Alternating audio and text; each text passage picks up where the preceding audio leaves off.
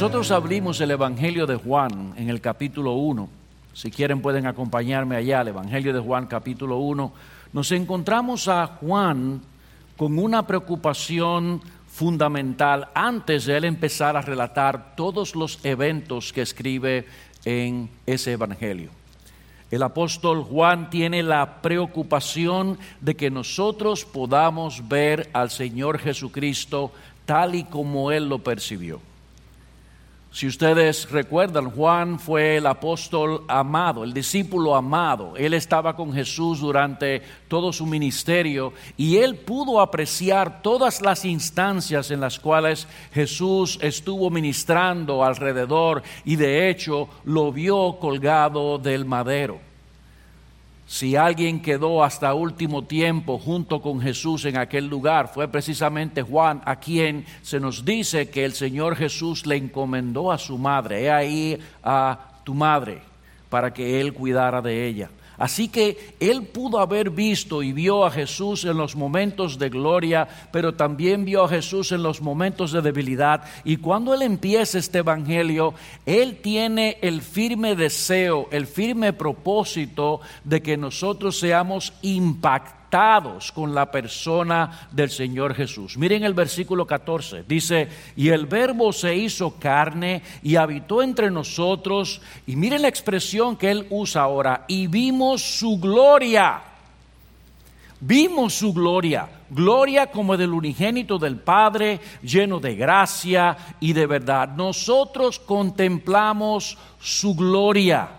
Él quiere que nuestros pensamientos sean llevados a pensar del Señor Jesucristo como lo que el Señor Jesucristo es, glorioso, lleno de gloria, lleno de majestad. Dios quiere que cada vez que nosotros pensemos en Jesús, no pensemos simplemente en alguien que fue golpeado en una cruz, aunque fue golpeado en una cruz, sino que nosotros pensemos en Él como alguien que realmente está lleno y es digno de toda gloria. Ahora la pregunta que nos hacemos es, ¿a qué se debe la gloria de Cristo? O de otra manera, ¿en qué consiste la gloria del Señor Jesucristo? ¿Cuáles son aquellas cosas que hacen que Jesucristo sea glorioso? Y este va a ser el contenido de nuestra meditación. Yo quiero que nosotros veamos a Jesucristo como glorioso y que lo veamos primeramente como glorioso por quien Él es. Él es Dios. Él es Dios verdadero de Dios verdadero. Si ustedes notan aquí en el primer versículo de esta primera de esta epístola de Juan, dice, en el principio existía el verbo y el verbo estaba con Dios y el verbo era Dios. Juan quiere, iniciando ese evangelio, que nosotros tengamos bien claro de que lo que él va a presentar no es otra cosa que la segunda persona de la Trinidad, Dios en medio de nosotros. Por eso en el versículo 18 dice, nadie ha visto jamás a Dios, el unigénito Hijo de Dios, que está en el seno del Padre, Él le ha dado a conocer. Jesucristo es Dios, Él es Dios de Dios, luz de luz, Dios verdadero de Dios verdadero. Pero cuando nosotros examinamos el Nuevo Testamento, nos encontramos de que la Escritura no tiene reparos en presentarle como a Dios. Tito capítulo 2 versículo 13 dice que nosotros aguardamos la esperanza bienaventurada y la manifestación gloriosa de nuestro gran Dios y Salvador Jesucristo. Y aquí Pablo está diciendo, estamos esperando sí al Salvador, a Jesucristo, pero ¿saben qué? Estamos esperando a Dios, a Dios mismo. Dios es Jesucristo, Jesucristo es Dios.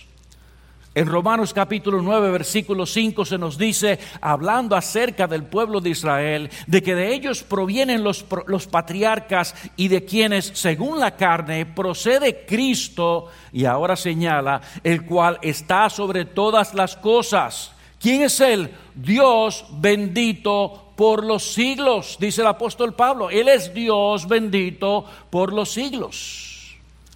De hecho, cuando los estudiosos examinan las escrituras y nosotros podemos hacer lo mismo, nos vamos a dar cuenta de que la palabra de Dios presenta a Jesucristo poseyendo todos los atributos de la deidad. Juan capítulo 1, versículos 1 y 2, se nos dice en el principio era el verbo y el verbo estaba con Dios y el verbo era Dios. Este estaba en el principio con Dios antes de que todas las cosas vinieran a ser, antes del desenvolvimiento de los tiempos, allí estaba el Señor Jesucristo, la segunda persona de la Trinidad, junto al Padre y junto al Hijo. Él es Dios. Hebreos capítulo 1 versículos 11 y 12, tú eres el mismo y tus años no tendrán fin. Tú eres el mismo de antes de la eternidad, en la eternidad pasada y en la eternidad futura tus años no tendrán fin. Tú eres eterno. Pero no solamente eterno, sino también omnipresente. ¿Recuerdan ustedes el mandato que el Señor Jesucristo da a los discípulos? Dice, toda autoridad me ha sido dada. Por tanto, id y predicad el Evangelio a toda criatura, enseñándoles y bautizándoles en el nombre del Padre, del Hijo y del Espíritu Santo. ¿Y qué sigue diciendo? He aquí que yo estoy con vosotros todos los días. ¿Hasta cuándo? Hasta el fin del mundo, cuando nosotros sigamos también, cuando ya no hayan días, cuando ya no hayan meses, nosotros vamos a estar juntamente con Él. Él está en todo lugar. En Mateo capítulo 18, versículo 20 dice, donde estén dos o tres congregados, allí estoy yo en medio de ellos. Usted está en su casa congregado, yo estoy en mi casa congregado, usted está en la China o en Japón, no importa dónde esté, Cristo está diciendo, yo estoy allí en medio de ellos, yo soy omni presente. Y no solamente omnipresente, sino también omnisciente y omnipotente. Dice la escritura en Hebreos capítulo 1, versículo 2, que por medio de Jesucristo se hizo el universo. Mis hermanos, por medio de Jesucristo se hizo el universo. Saben que muchas veces nosotros pensamos en el relato del Génesis donde dice, y dijo Dios, y dijo Dios, y nosotros vemos a Dios hablando y en nuestras mentes no hacemos la conexión que la Escritura hace diciendo, eso que se habló es el logos de Dios. Y Juan dice, el verbo que estaba con Dios fue un instrumento para la creación de todas las cosas. Nuestro Señor Jesucristo es el instrumento a través del cual Dios ha creado todas las cosas. Nada de lo que ha sido hecho fue hecho sin el Señor Jesucristo. Por Él fueron creadas todas las cosas, por medio de Él y para Él. Y no solamente eso, sino que Colosenses dice, en Él fueron creadas todas las cosas. Realmente el Señor Jesucristo está en medio de todo lo que nosotros podamos pensar que corresponde a los atributos de Dios. Él es el que hace que tú y yo estemos en este lugar. Él es el preservador.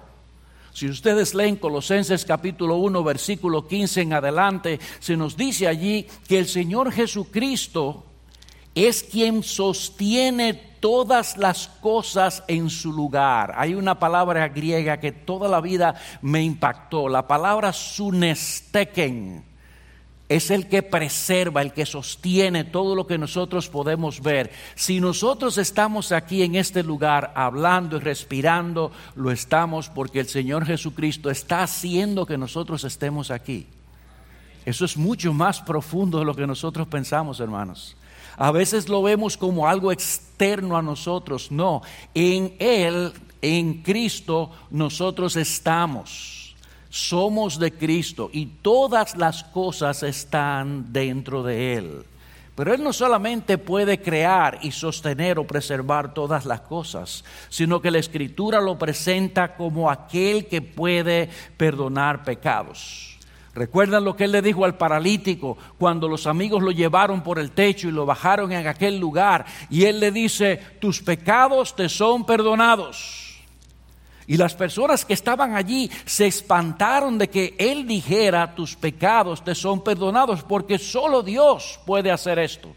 Y Él les dice, para que ustedes crean que yo tengo el poder de perdonar los pecados, a ti te digo, levántate y anda. Y al instante Él caminó.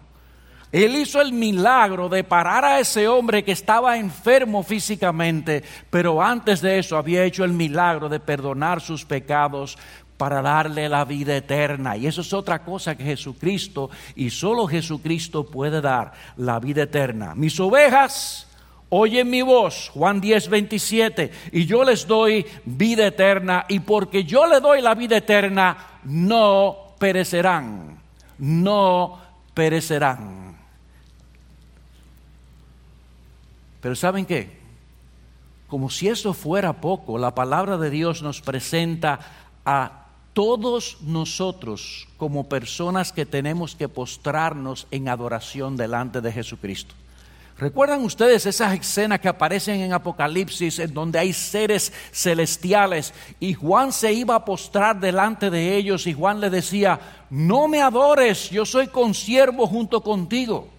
Tenemos una escena en Lucas capítulo 24, versículo 52, donde los discípulos estaban junto con Jesús en el momento en que él iba a ascender a los cielos. Y se dice allí que ellos, versículo 52, después de adorarle, regresaron a Jerusalén con gran gozo. ¿Qué hicieron estos hombres? Ellos adoraron a Jesús en aquel momento y Jesús recibió esa adoración. Y en Filipenses capítulo 2, versículos 9 a 10, dice que Dios le exaltó para que en el nombre de Jesús se doble toda rodilla y toda lengua confiese que Jesucristo es el Señor para la gloria de Dios Padre. Oigan bien, el universo entero se va a postrar delante del Señor Jesucristo para adorarle, porque Él es Dios y Él es digno de toda nuestra adoración.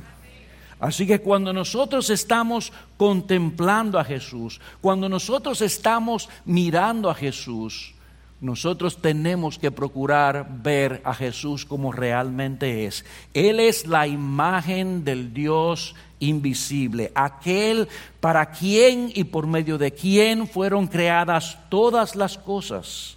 Y cuando nosotros pensemos en Él, esa realidad debe venir a nuestras mentes. Ahora, la historia no se para ahí. El Señor es glorioso por quien Él es. Él es Dios. Pero el Señor es glorioso también por lo que Él hizo. Él se encarnó. Vayan conmigo a Filipenses capítulo 2.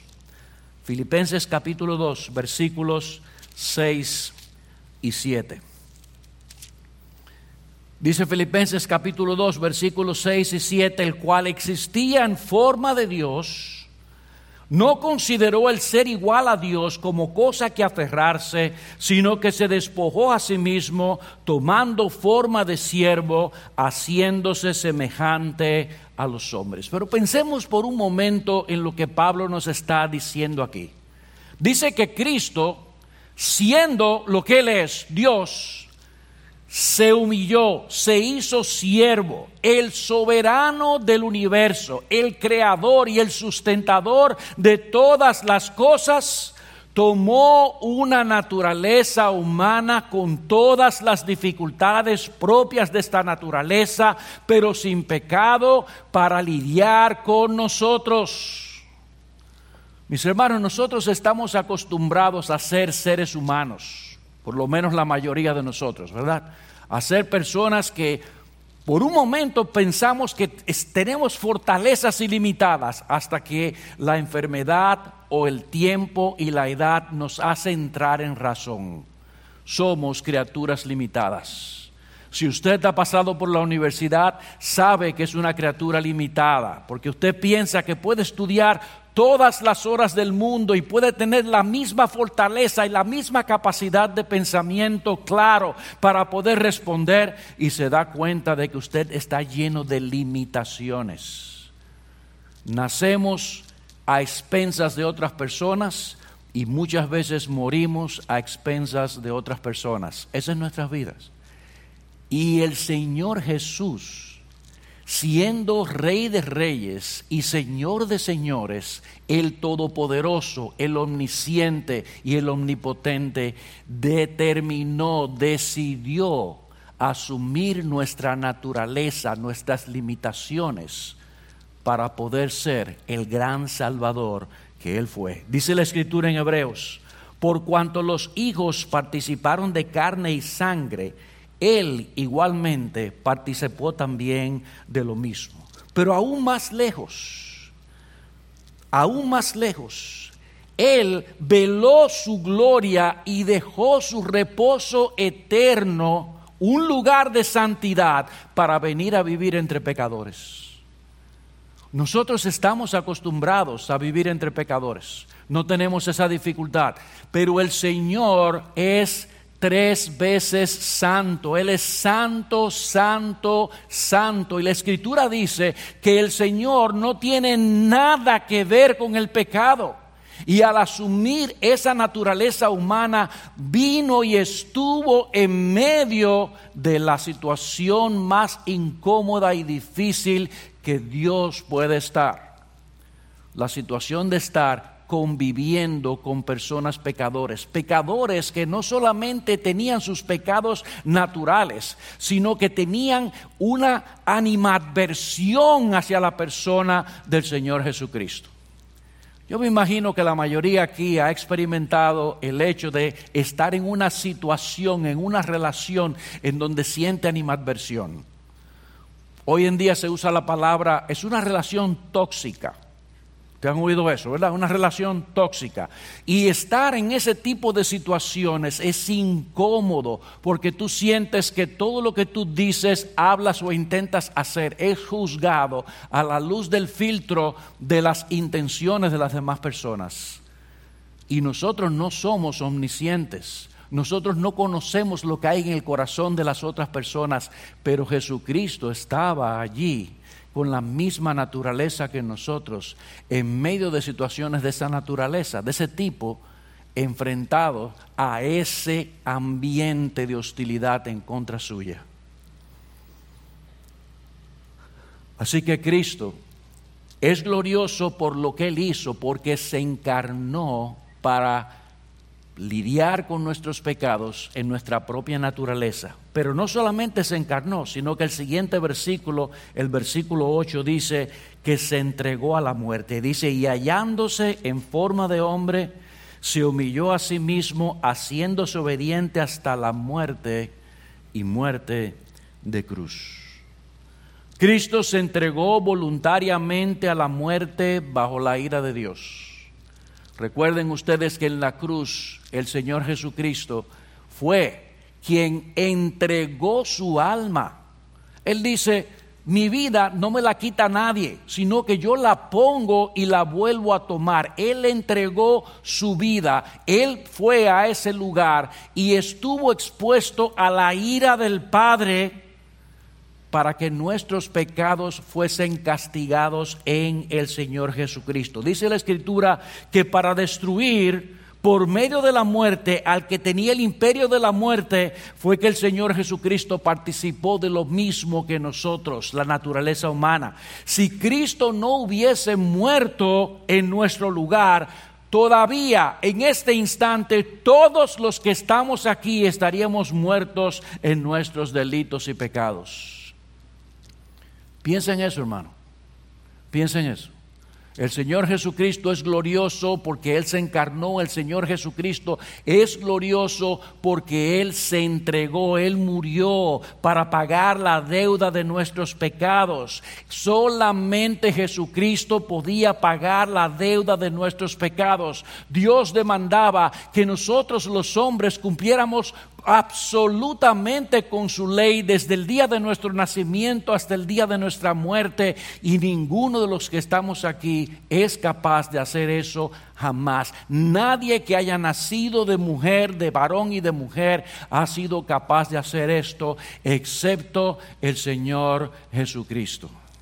Él fue santo desde el primer momento de su concepción. El Espíritu Santo vino sobre él y él vivió una vida de testimonio delante de todos los hombres y delante de Dios. El Señor Jesucristo crecía en gracia delante de Dios y delante de los hombres. Y cuando fue a la cruz del Calvario, cuando él se puso en esa cruz por manos de inicuos, en aquel momento, entonces, el santo estaba muriendo como un criminal para que los criminales pudiésemos vivir como el santo.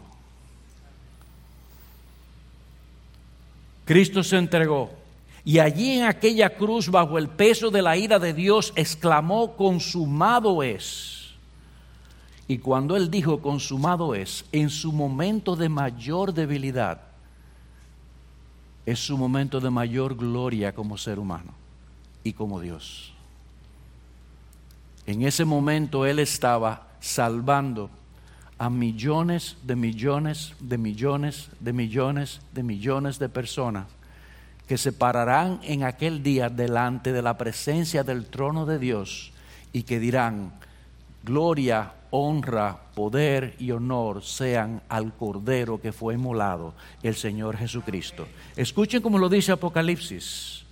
Dice, vi en la mano derecha del que estaba sentado en el trono un libro escrito por dentro y por fuera, sellado con siete sellos. Y vi a un ángel poderoso que pregonaba a gran voz, ¿quién es digno de abrir el libro y de desatar sus sellos? Miré y vi entre el trono, con los cuatro seres vivientes y los ancianos, a un cordero de pie como inmolado, que tenía siete cuernos y siete ojos, que son los siete espíritus de Dios enviados por la tierra. Y vino y tomó el libro de la mano derecha del que estaba sentado en el trono. Y miré y oí la voz de muchos ángeles alrededor del trono y de los seres vivientes y de los ancianos, y el número de ellos era miríadas de miríadas y millares de millares que decían a gran voz, el cordero que fue inmolado digno es de recibir el poder, las riquezas, la sabiduría, la fortaleza, el honor, la gloria y la alabanza. Qué incomprensible es eso para nosotros, hermanos.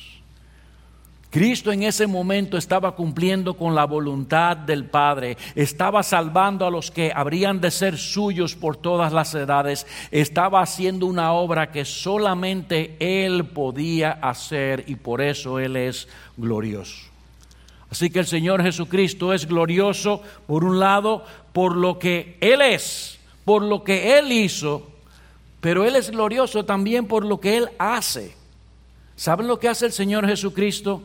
El Señor Jesucristo está intercediendo por su pueblo. Él está sentado a la diestra del Padre y Él está recibiendo todas nuestras peticiones y poniéndolas delante del trono de Dios. Hebreos 7:25, por lo cual puede también es, poderoso para salvar siempre a los que por medio de Él se acercan a Dios, viviendo siempre para interceder por ellos.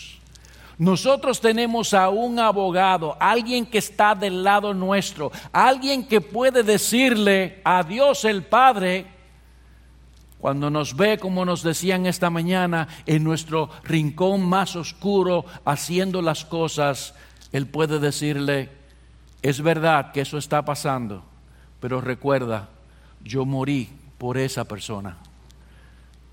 Por eso muchas veces, como decía Salvador esta mañana, nosotros no vemos sobre nuestras vidas la acción punitiva de Dios, porque tenemos en los cielos un intercesor, alguien que cubre nuestras faltas, porque si confesamos nuestros pecados, ¿qué hace Él? Él es fiel y justo, ¿para qué? para perdonar nuestros pecados y para limpiarnos de toda maldad. Ay, cuánta maldad hay en el corazón nuestro, hermanos. Cuánta maldad. Aún aquí ahora, escuchando la meditación de la cena del Señor, vienen cosas a la mente del corazón de uno y Cristo está allá arriba intercediendo por nosotros y diciendo, no, Padre, ese es de los tuyos yo lo compré con mi sangre y si lo he comprado con mi sangre, Él entrará en tu reposo. Hebreos 9:24, porque Cristo no entró en un lugar hecho por manos, sino en el cielo mismo, para que, para presentarse ahora en la presencia de Dios por nosotros. Hermanos, Él nos está presentando allí por Él. Él tiene todas las credenciales. Él se está presentando allí por nosotros. ¿Saben qué? Nosotros tenemos una ciudadanía que Dios nos ha dado que nadie nos puede quitar, nadie la puede quitar. Eso es una visa que no se la revocan a nadie después que se la dieron. Porque Jesucristo no solamente lo aseguró con su muerte y su ascensión, sino que Él está ahora mismo intercediendo delante de la presencia del Padre. Dice Juan capítulo 2, versículo 1, si alguno peca, abogado tenemos para con el Padre a Jesucristo el justo. Es por su intercesión que nuestras oraciones y alabanzas son escuchadas en el cielo. Ninguna cosa pudiéramos pedir al Padre si el Señor Jesucristo no se la presenta. Pero Él es glorioso, finalmente, no solamente por quien Él es, que Él es Dios, por lo que Él hizo, se encarnó y murió, por lo que Él hace interceder por su pueblo, sino por lo que Él hará. Regresará en gloria para llevarnos a vivir junto con Él eternamente. dice Tito 2.13 que nosotros estamos aguardando la esperanza bienaventurada y la manifestación gloriosa de nuestro gran Dios y Salvador Jesucristo. Y 2 Tesalonicenses 1:10 dice, cuando Él venga aquel día para ser glorificado en sus santos y ser admirado en todos los que creyeron. Me fascina ese texto. ¿Qué es lo que nosotros vamos a hacer? Admirarlo. Tener un sentido de, de satisfacción, de admiración. Me imagino que ustedes han tenido esa admiración hacia alguna persona y el día que lo conocen es como, wow, conocí a fulano de tal. Ese texto dice, tú vas a conocer a la persona más importante de todo el universo, al creador y al sustentador, a Dios mismo, al que se encarnó, al que murió, al que resucitó, al que intercede y al que te viene a buscar para que estés con Él durante toda la eternidad. ¿No es eso digno de ser admirado? Admirar al Señor Jesucristo. Él viene para que nosotros, sus santos, le admiremos. Y finalmente, Primera Tesalonicenses 4 dice en el versículo 16, el Señor mismo descenderá del cielo con voz de mando, con voz de acándel y con la trompeta de Dios, para que los suyos, nosotros hermanos, estemos junto con Él por toda la eternidad. Allí no habrá más lloro, más llanto, más tristeza, más dolor, Allí nosotros seremos regocijados y reconfortados por el Cordero de Dios. Allí nosotros estaremos eternamente junto a Él, el Cordero, la lumbrera, nuestro Señor, el Sol de justicia por toda la eternidad. Dígame una cosa, ¿no es Él glorioso, hermanos? No es el glorioso. Y cuando nosotros venimos aquí a meditar en el pan y el fruto de la vid, cuando pensamos en el cuerpo molido y en la sangre derramada, no nos quedemos ahí, hermanos. Eso es un medio. Pensemos que el glorioso hizo eso por nosotros para cubrirse de gloria, de más gloria, para que nosotros el día en que nos encontremos con Él le demos más gloria todavía. Alabado sea el Cordero, por ahora, por siempre y por siempre. Amén. Cuando participemos ahora, pensemos en esas realidades. Nosotros estamos delante de alguien que es digno de alabanza, digno de adoración, digno de gloria, digno de honra, el glorioso Señor Jesucristo.